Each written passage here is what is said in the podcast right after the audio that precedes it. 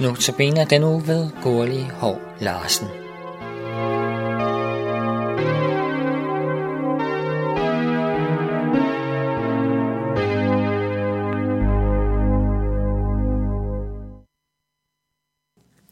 Min andagt skal i dag handle om Jesu relationer til mennesker. Mange af de mennesker, Jesus mødte, var ildesete, ikke regnet for noget. De var foragtede og udstødte af samfundet. Alligevel, eller måske netop derfor, bliver de nævnt og fremtrukket i evangelierne. Jeg tror, det er Guds tilbagevendende, vende alting på hovedet, der gør sig gældende her, for at vise, at Gud netop handler og viser sin magt i det svage, det undervurderede. Gud sendte sin søn til verden som et lille hjælpeløst barn, der ikke var plads til i herberget. Mærkeligt, at Guds magt ofte netop træder frem i afmagt. Gud elsker verden, men tvinger ingen ind i fællesskab med ham. Ofte er det de svageste, der møder og hører Guds kald og genskinner hans kærlighed. Jeg vil først starte med nogle personer i det gamle testamente, som fik en stor opgave, selvom de umiddelbart ikke synede af noget. Moses, den lille jødedreng i Sivkurven, blev senere efter at være fundet af faraos datter og ophøjet til prins af Ægypten, og derefter ydmyget og forvist til ørkenen. Han blev kaldet af Gud til en stor tjeneste. Moses skulle lede alle jøderne ud af Ægypten til landet, der flød med mælk og honning. Moses forsøgte at undslå sig flere gange, men Herren sagde, Gå nu, jeg vil være med dig. Og han gik og oplevede Gud, der både gik foran og bagved og hjalp hele vejen. Så var der David, den lille hyrdedreng, der blev kaldet til at være konge. Den yngste af en søskende flok, lille og i andres øjne ikke et oplagt valg.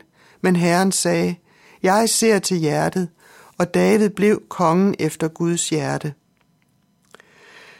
Så var der den unge Gideon, der blev valgt til at stå i spidsen for et kæmpe slag mod midjanitterne, en overmægtig fjende. Gud gav ham flere tegn undervejs for at overvise ham om, at netop han var udvalgt til opgaven.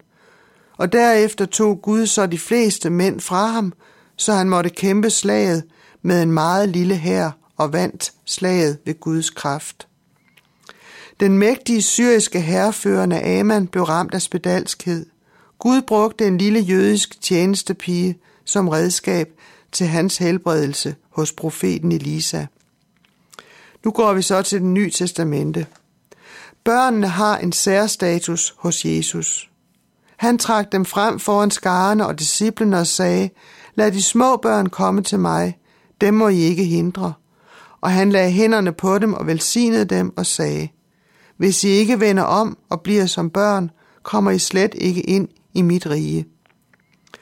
Da Jesus mættede de mange tusinde sultne mennesker på et øde sted i bjergene, gjorde han det ved hjælp af en lille drengs madpakke, bestående af nogle få brød og fisk. Jesus havde omgang med toller og syndere, måske svarende til vor tids prostituerede, samfundets udstøtte og hjemløse. Han gik ind i en foragtet, rig tollers hus og holdt måltid med ham. Jesu disciple var fattige fiskere, og vi hører om en toller og snyder, der også blev kaldet til at være hans disciple. Jesus lod sig salve af kvinder. Kvinder regnedes på den tid ikke for noget. Vi hører om en prostitueret, der blev ved med at kysse og salve Jesu fødder. Jesus lod sig ligeledes betjene af en samaritansk kvinde, der havde et dårligt ry.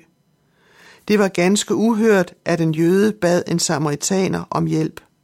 Hun gav ham vand at drikke, og han gav hende til gengæld indsigt omkring hendes liv og opfordrede hende til at gå tilbage til landsbyen og bringe dem det gode budskab om ham. De første, der kom til den tomme grav, var kvinder, og det var kvinder, der bevidnede Jesu opstandelse over for disciplene. Jesus hjalp de syge og hjælpeløse. Han tilsagde mennesker deres sønders forladelse. Den, som kommer til mig, vil jeg aldrig støde bort. Paulus, en mægtig forfølger af de første kristne, blev stanset i et syn på vej til Damaskus af Jesus selv. Han blev blændet af et stærkt lys. Saulus, hvorfor forfølger du mig? Hvem er du, Herre? Jeg er Jesus, som du forfølger. Paulus blev det største redskab til menneskers frelse nogensinde. Livet igen måtte han leve i bevidstheden om, at han var den største af alle syndere, med en masse mor på samvittigheden. Han var en troværdig forkynder af, at Guds nåde er større og skjuler alle synder.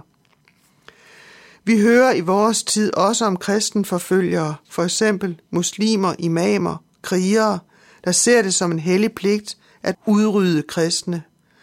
Nogle af disse bliver mødt af Jesus i syner og drømme.